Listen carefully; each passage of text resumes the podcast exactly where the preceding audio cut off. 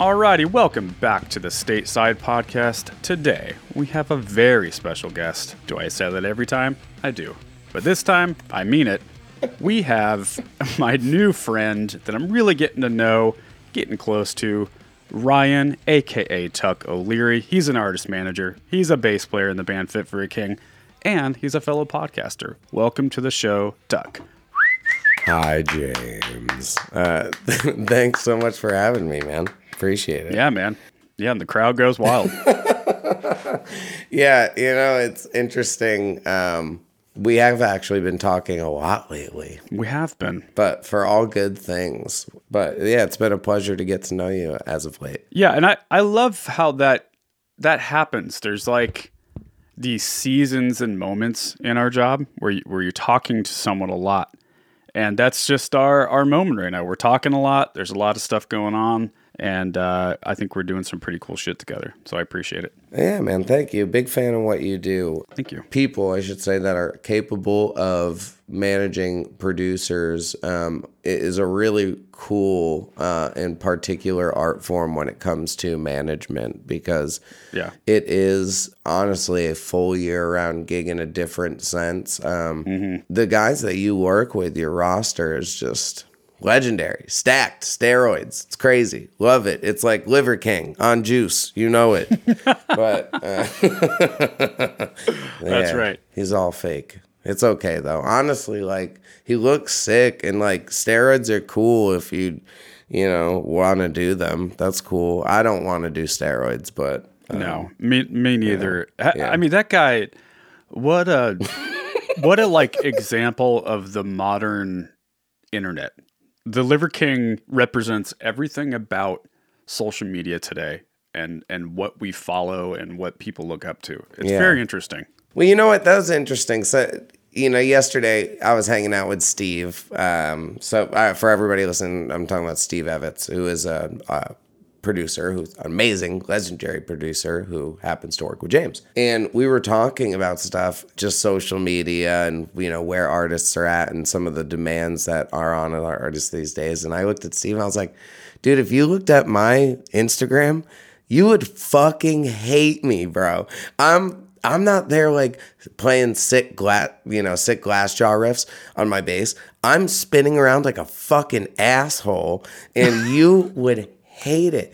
And uh, it was pretty funny, like just having that moment where, because he's such, he's a, a bassist, you know, by trade, and his, you know, primary instrument on top of being a producer. So, you know, it, it's interesting watching today's dynamics of artists trying to find their footing beyond just being an artist but being an entertainer because that's half of the battle right is nowadays we can't just really you know unless you're like bad noah from bad omens like right now he doesn't have to post on instagram at all. He has no posts. He's just really hot and he wrote a great record and people are stoked on it. So that works. Like it happens when you're that like 0.0001% but yeah very rare Yeah, very rare. Most of us have to hustle and be little social media sluts. Yeah, what you know, I'm fine with. You know, honestly, like, would my life have been easier if I was like the golden goose? Maybe I don't know, but I'm very satisfied with how it's going currently. So you know, I'm I'm just gonna ride it out. I'm all right with it the way it is. It's a good strategy. Well, before we get too deep here in the weeds, and, and we'll get back to some of what we just talked about, let's start at the top here, Tuck. For those listening that may not know who you are or aren't all that familiar with you and your work, give the kind of the quick elevator pitch on, on how you got into music and why you do so much. You're an artist manager, podcaster, and you play bass in a pretty damn prominent band and you tour a lot. How did all this begin? Thanks. I growing up uh, in high school and stuff like that. I so started being in band when I was 15. Been in a ton of them. You know, had to do the whole rigmarole like selling tickets and stuff, and came very close to like people in the area who were running the system, if you will, and really tried to learn it and play it and be into it. Um, became very obsessed with it. I by the age of like 15 and 16, my parents would book the local Elks Lodge for me so I could put on shows and I got to book really cool bands like the Wonder Years and Just Surrender and the years gone by and uh, upcoming, you know, stuff like that at that time, and uh, just quickly became obsessed. And in school, my only real focus was being a theater kid, and I was the vice president of my SAD program, Students Against Destructive Decisions, and they would let me put on a few concerts a year. So I just was constantly either being in bands, trying to play shows or put on shows, whatever, and continued, you know, doing that throughout my early 20s up until the age of 25. Uh, you know, did community college, all that kind of shit. Had my band, uh, two bands. You know, one that you know got you know you know a little close. They like signed a media scare for a second. Uh, they had like kicked me out right beforehand, but you know got got pretty close. Then another band that I was in called Visions. That the first one was called, a band called The Last of Our Kind. Second band called Visions. We uh, got like you know talked to some labels. You know, almost got there, but never really quite made it. And 25, I was like, I'm out. I'm done. I gotta rack it up. And a friend of mine introduced me to Fit for a King, and I got two auditions, sent them a whole bunch of crap, and then they just called one day and were like, "Hey, can you know how quick can you get to Texas?" And and I took my car off the road, moved out of my apartment. Two and a half days later, I was in Texas, and uh, you know I'd learned like nine songs in a week. And then we went on a two and a half week run with Kublai Khan and Sirens and Sailors, and they asked me if I would join the band. And then we made a record, and uh, about oh, eight, well over eight years, eight and a half years ago now. So been with them ever since, and that's you know my main job. That's my life is fit for a king. You know, on top of my lovely wife and family, I, you know, that's you know my main thing. And then through the blessing that is fit for a king and you know getting to know people getting to get more of a footing in the industry getting to understand it a little bit better i've been lucky enough to do some stuff like i have a side project called off-road minivan that i sing in that's on tooth and nail i have a podcast called get tucked uh, I started a company called Featured X. I also manage some bands uh, by the name of The Gloom in the Corner and Exquisite Dolor. Um, and their uh, Gloom just signed to Sharptone Records and released their first album with them. And Lex is about to announce some super monster massive stuff, and everyone's going to be like, "What?" And uh, that that's really that's all the shit that I do. How I got into it was just I'm obsessed with it. It's my favorite thing in the whole fucking world. Like being into scene music and metalcore is just in my blood. I think about it all day, every day, forever, and I can't stop, won't stop. And luckily, I've been able to do multiple things within one you know scope of of the music scene. Thankful to artists and friends and people that have been willing to participate in my shenanigans. So you know. Congrats to you for for carving out a path for yourself and you know paying the bills doing this thing. It's not easy. I can i can attest to that. That's the you know part of the conversation of the day you know? Yeah it's it's tough man. And like like you i do a lot of things. I mean i, I started similar thing you know very young playing in bands finding my my footing and eventually falling you know years later doing stateside. Like i didn't set out to manage producers. I don't think anyone does when they're 15 i don't even know what the fuck that was but I, I just kept doing. Yeah, and I'm sure when like you first started, you know, thinking about management in general, like did you manage artists first and then moved on to No, actually. No shit. No. I, I went right into producer management. Yeah, I, I'm rare in that way. I I had some friends who were producers, pretty close friends. Do you know Chris Crummett? I don't know him personally, but I'm I'm a fan. You know, because really the only other person that I know that was doing something like that is like Johnny Minardi, who, again, don't know Right. him personally, but monster fan of everything that he's done um, in his career. You know. Oh, of course. He, he's been a um, sort of a like a distant mentor to me. I, I also don't know him very well. I've met him a couple times. One of the greatest A&Rs of all time. Yeah, one of the greatest. You know, like when we look back on music and this whole like everything from Fall Out Boy and Panic onward thing, go thank that motherfucker because that's who you got Oh, yeah. to thank. Like, Yeah. and that's on God. That's some real shit. But there you go. You get me excited now.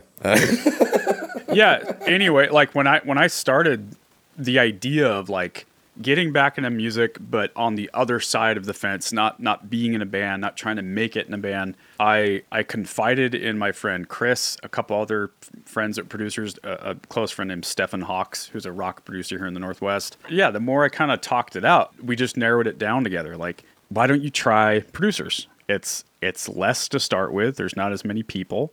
I certainly grew up around studios and, and producers. A lot less BS to deal with, Sure. especially with Well, it's just different. today's market for artists where they have a lot to deal with on top of uh, I guess I'll, you know cancel culture, social issues, stuff like that on top of you know just putting out good art, which is hard.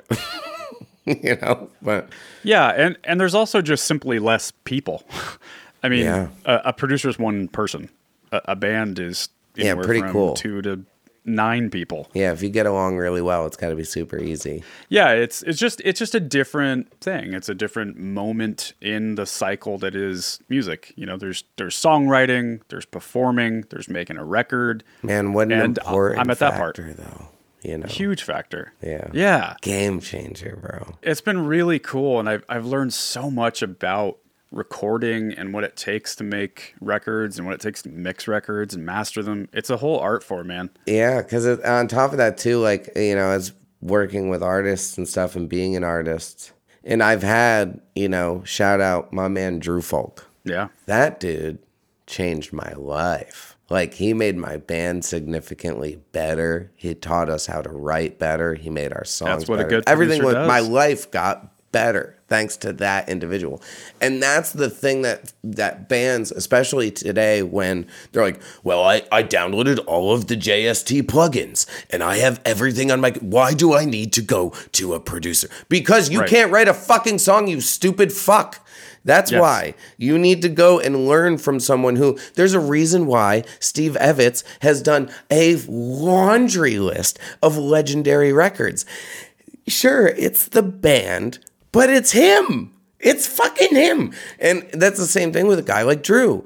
It's sure, it's sure, is it fit for a king? It's partially fit for a king, but it's also the sauce. It's Drew. He's ugh, like, you know, you can't just have the pasty.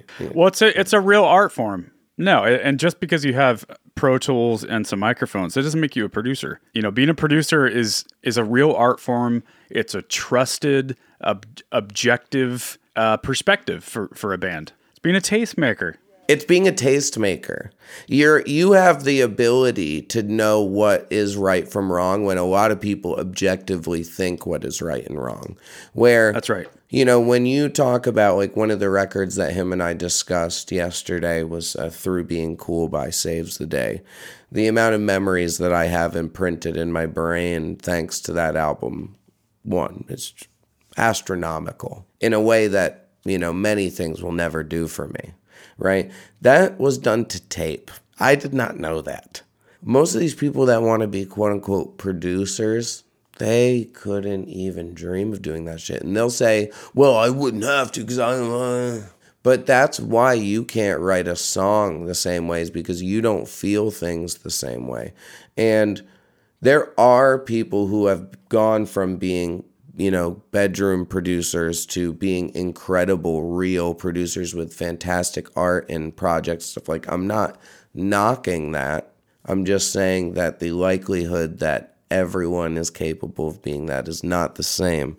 And you know you those producers that have proven that they can write great songs why waste your fucking time? Just go. Just go do it. Hit them up. You, you know it might change your life tomorrow. So you should try that you know but Well, even even artists that have the the uh, facility, they're the the capabilities rather to produce their own music. S- say someone like Trent Reznor, right? This guy's a very heavily involved person. He doesn't just write the music; he produces it. The whole image and the the vibe is like a holistic point of view. But even someone like Trent has production help. He would never go make a record by himself. He certainly wouldn't mix a record. That that's all exactly. that's all those are lessons for young bands out there. Just because you can demo a good song in your basement doesn't mean you should produce your own record. Well there are exceptions. Like a really good modern exception is uh, the band loathe. You know, they've worked with other people and then they decided, you know, we want to do it ourselves. They produced it themselves and all the stuff and that shit blew the fuck up.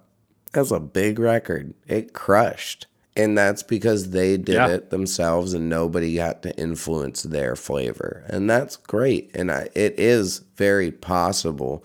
But, you know, I also never want to take away from that where some people are also just extra special. Of course. Everybody wants to think they're extra special, but that's not necessarily the most healthy point of view all the time when trying to be objective about how to do things better. Did Loathe? They probably still had someone mix their record. I would assume. I could be wrong, but Uh yeah, it was that dude who does uh George fucking something English dude. He did like Thornhill uh-huh. and doing them. and- yeah. George Lever. See there, there you go. Like even a band like that, they have the the foresight to know. Well, look, just because we can do all this ourselves, we have a vision. We should hand it over to someone at some point and have them objectively Yeah. mix this goddamn thing. Absolutely. And bravo to them. One hundred percent. What a fucking album. But yeah, you know, and that's one of those things where, you know, that was a band choice and they made the right one. Sometimes bands choose to go that route and then it fucking sucks. And their record sucks and their band sucks and then they're dead. Know? yeah, exactly, man. Not not all bands are equal. uh, You know, and Yeah. not all connections with each other are different. Sometimes you you do need that producer to capture the best performance from you. Just that alone is such a, a skill set that not everyone can do. Yeah. Um, Well, so kind of pivoting here to, to one of the things that you do spend time on, especially when you're not on the road and you're not you're not guy from Fit for a King.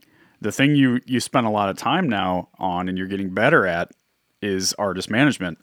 Now, what is sort of your favorite part about that and why do you think you're good at it? My favorite part is telling people I was right and uh, proving it. And it's self serving in the most fun way possible because it's all based off of talent and a little lust. And like, for me, when I love a band, like the way that I love Lex and Gloom, I love them like my own. I love them like my band. And because I'm an artist and I'm I would say I'm a pretty terrible one when it comes to creating art.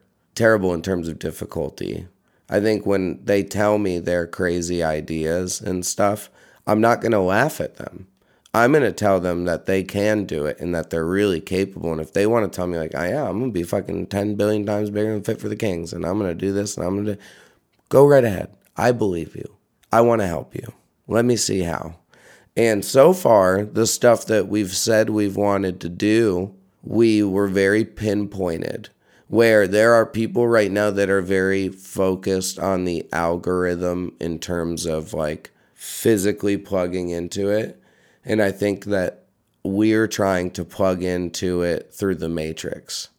And that sounds very like hippy dippy, right? But we've solely been focusing on the art and through the art kindness and connections are we able to get the things that we need where people have been able to instill faith in them through their ability to create. And that's pretty rare especially in today's day and age that you know one of the things that Steve and I were discussing yesterday was with you know Lex in particular you wonder By the way, did they officially change their name to Lex or are you just shortening it? No, I just call them Lex all the time because it's much easier. And they, They need to change that goddamn name, man. you know, I'll put it this way because this podcast is happening at a very interesting time. Yeah, yeah, But yeah, that yeah. band is about to go through a lot, and I'll put it that way. But you know, I'll I can speak about them to a certain extent. And when it comes to the conversations when I first met both of these bands and they told me like this is what we're doing, this is what we want to do, this is where we want to go, this is who we are, this is,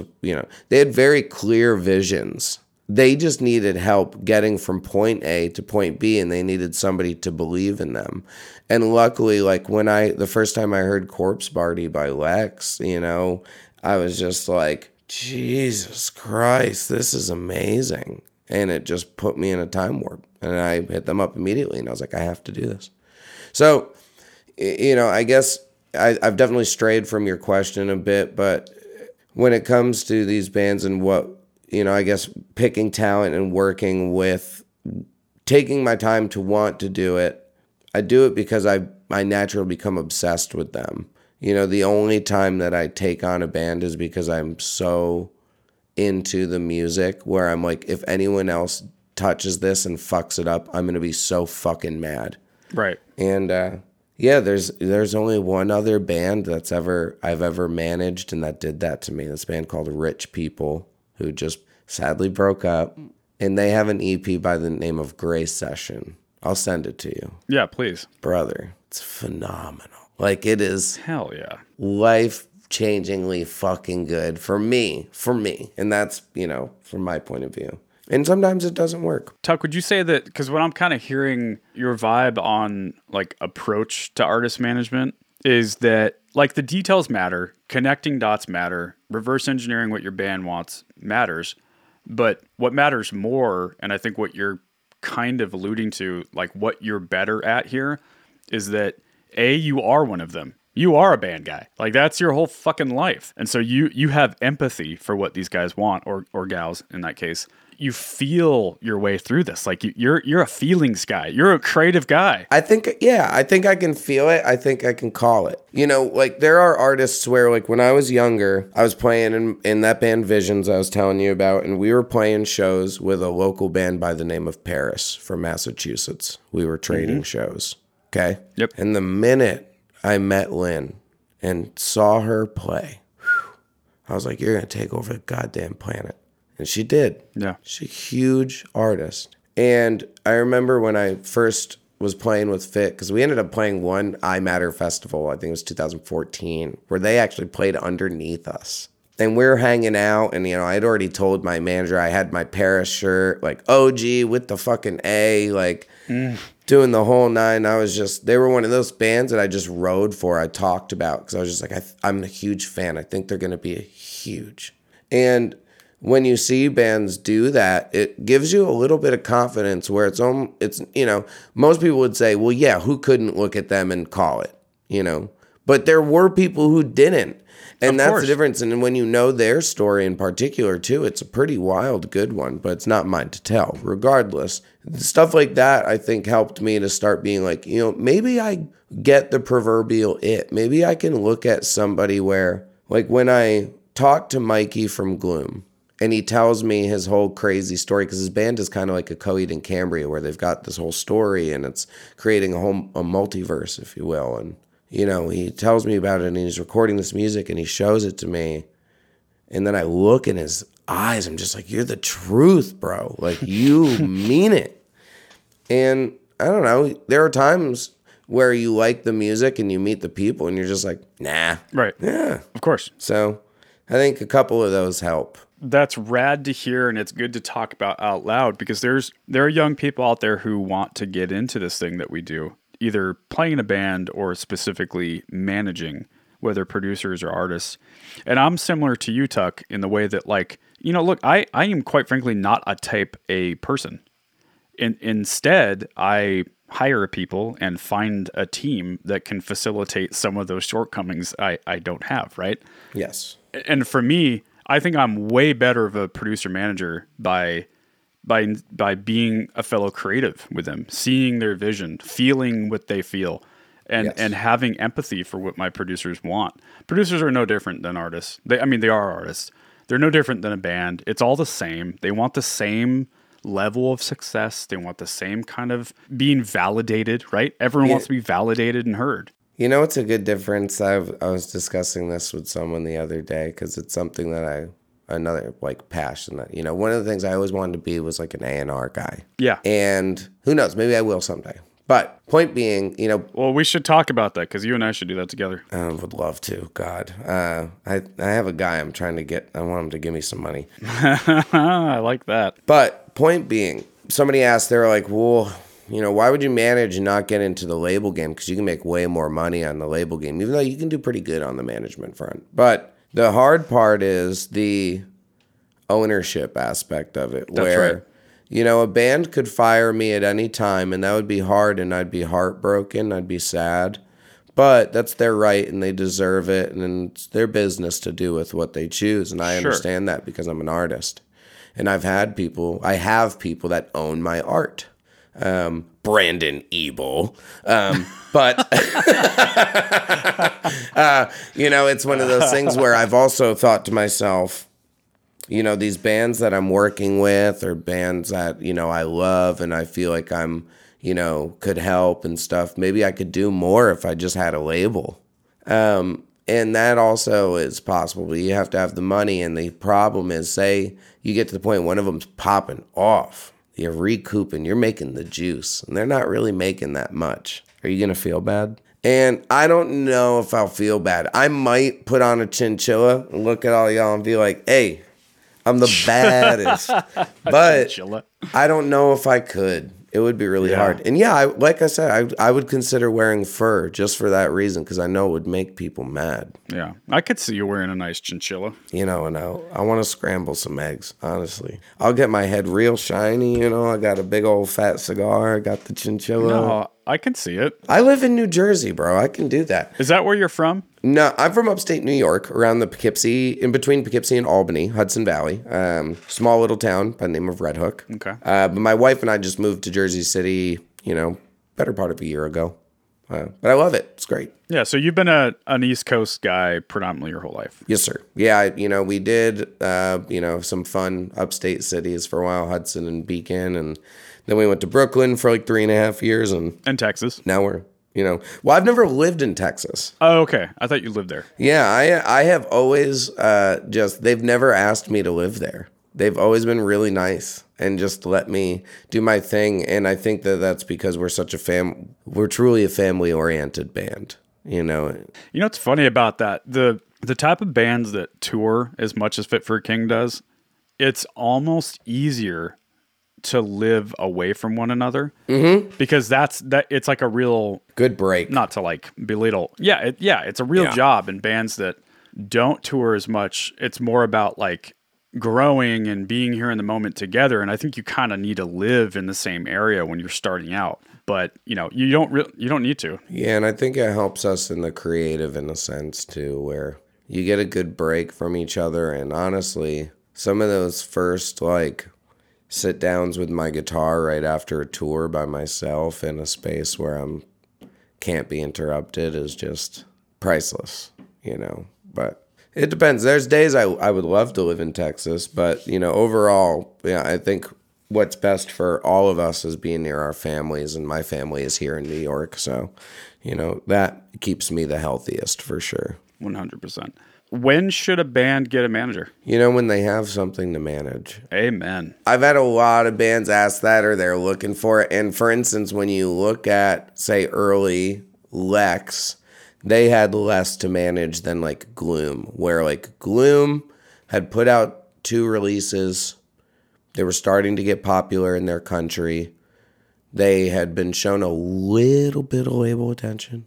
And they were ready to like do the next record and like really do a record versus Lex who just put out a couple songs that were really good and they're cute and they're talented and they're ready to fucking rock. And you have to be willing to invest years into Lex or a Gloom, but the Gloom in this case, you know, got rolling faster, right? But I knew that. The difference here is Corey, my manager, Corey Haiti, fantastic manager. He uh, worked for Fit for a King well before my time for three years for free until the band actually was like making money. So we like because Ryan, who sings in Fit for a King, he also manages two acts uh, by the name of Hollowfront and Memorist. Fantastic bands. We just have some like ethical rules where we're not going to touch money until X amount of money is being put in the pot regularly. Because I have a job. My job is being in Fit for a King. I have a passion for management. And like I stated before, I don't want other people to fuck it up. So I'm going Right. to put some control into it. But I'm not in a rush to be like, oh, you're getting $150 a night now? Cool. Let me squeeze my fucking 20 bucks. Like, that is some fucking asshole shit. I hate it. It's really unethical and it's mean and it, and it holds a band back from being yeah. able to actually grow and get to the point where they're like, have a van and can pay for their fucking insurance and feel comfortable. And maybe even they come home from tours and they start, you know, making money. But that's the other thing is bands start touring too early. They think that they yeah. think in an antiquated sense where all the money being spent on touring you could put into the algorithm and it will make you way more fans and get you more attention, which then hopefully a label or a manager or a manager or an agent or one of the three is interested in you because one will probably grant you the other two. Yeah. But that's all fed through the algorithm. You can only feed the algorithm with great songs. So that's why we go back always to the producing aspect, which is most artists these days, they especially because we can all record ourselves. Yeah. You put out your song and then you're like, yeah, that was fucking awesome. And then your next one, you're like, yeah, that was better than the fucking last. And then you think in that sense, but you're not thinking in terms of, but what is greatness? And I think that that's where saving your chips and going to someone who is a tastemaker can help you. Where if you go to anyone from Steve Evetts to Jonathan DeLeese to, you know, uh, Tom Denney to, you know, people that have written what I would call a hit song and what yeah. most people would call a hit song, those people can tell and they can tell better than you. So go learn from them because, you know, it's like saying you've got a master's, but you didn't take the classes. You know, it's just kind of rude. You know, go soak up, spend a little money, spend a little time learn from a legend or two. You know, those people that do make better records than the people that don't. That's always that's a given. But what is um yeah, I love all that. I, I totally agree. I, I think a lot of bands jump the gun on like you said, they they they think in the sense of like the 90s or early 2000s. So they think they need to hit the road tomorrow and they think they need a label and they need a manager. It's like, not yet, you don't. Just go do it for a while. Yeah. And all of those things will kind of sort themselves out. Like legit with with Lex. Like they have an incredible booking agent, one of the best. But you don't see them on tours yet. And the reason was because we were we legit had a conversation of like, nah, we're gonna let them be like, you know, just fucking banned for a while. Yeah. Go play. Go play your fucking area. Play some shows. They put on these like emo night club nights in their in their county, and they have their own scene that they created. They're doing their own thing. And th- and that's that is what's nice about having a manager or a team similar to like a producer, someone that's a an outside perspective. Yeah. You know, someone that can can bounce these ideas off one another because bands they just get in their own echo chamber and they think that they have the best ideas on the planet because everyone's just everyone's a yes man, you know. Yeah. And I think having someone kind of keep you on your toes is good. What is um, what is kind of your state of the union on the music industry? Like, are you hopeful for music? This is something I ask every guest. Are are you hopeful for the music industry? Are you yeah. pessimistic? Yeah. You are. Yeah. Okay, good. Because now there's more information. The problem is, yeah, I have more problem with other artists than um, the you know the fat cats, if you will.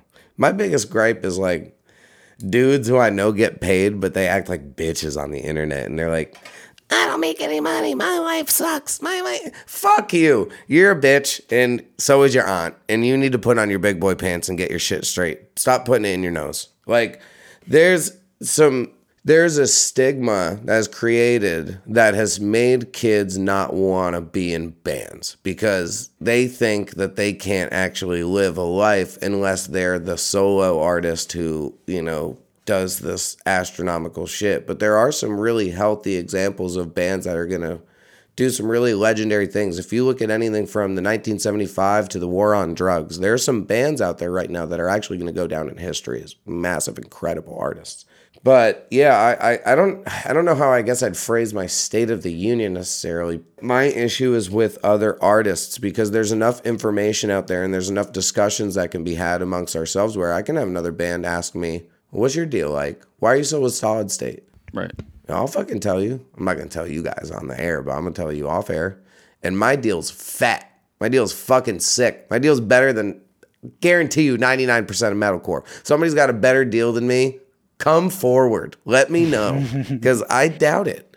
And you learn these things over time. And if you are multiple albums deep as an artist and you didn't learn shit and you didn't figure out how to get a better contract, you're a fucking idiot. Like that's your problem because you didn't have the right conversations, you didn't care and you didn't try.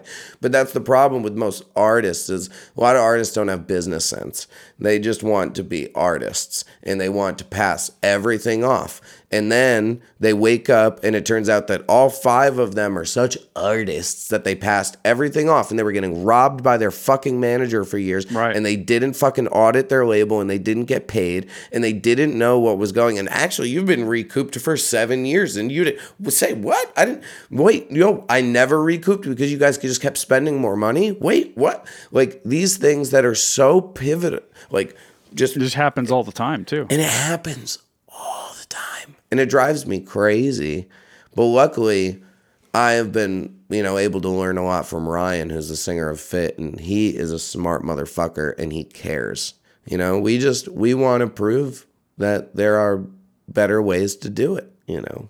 But Yeah, I mean that's so what I'm hearing from you is that you're you're super hopeful. Yeah. But you you expect people to take some ownership in this and not pass everything off to others. Yeah, and that's part of learning how to play the game. It's like, you know, the same way, you know, I get the whole like, well, I want to be independent. I want to fully own everything. About that's cool. I get it. But good fucking luck. Let me know when luck. it works. Because the likelihood of you being the next fucking Chance the Rapper is uh fucking please bitch. Like, come on. It ain't gonna happen. And I'm not saying that in a way of being negative. It could happen. I'm not saying it can't, but most likely it's not going to. So, an easier way for us to do things is what would happen if we made friends? What happened if we were nice and we called favors and we were very uh, transparent and honest about the things that we want and why we believe that certain things should happen the way that they do. And that. I think that that works better.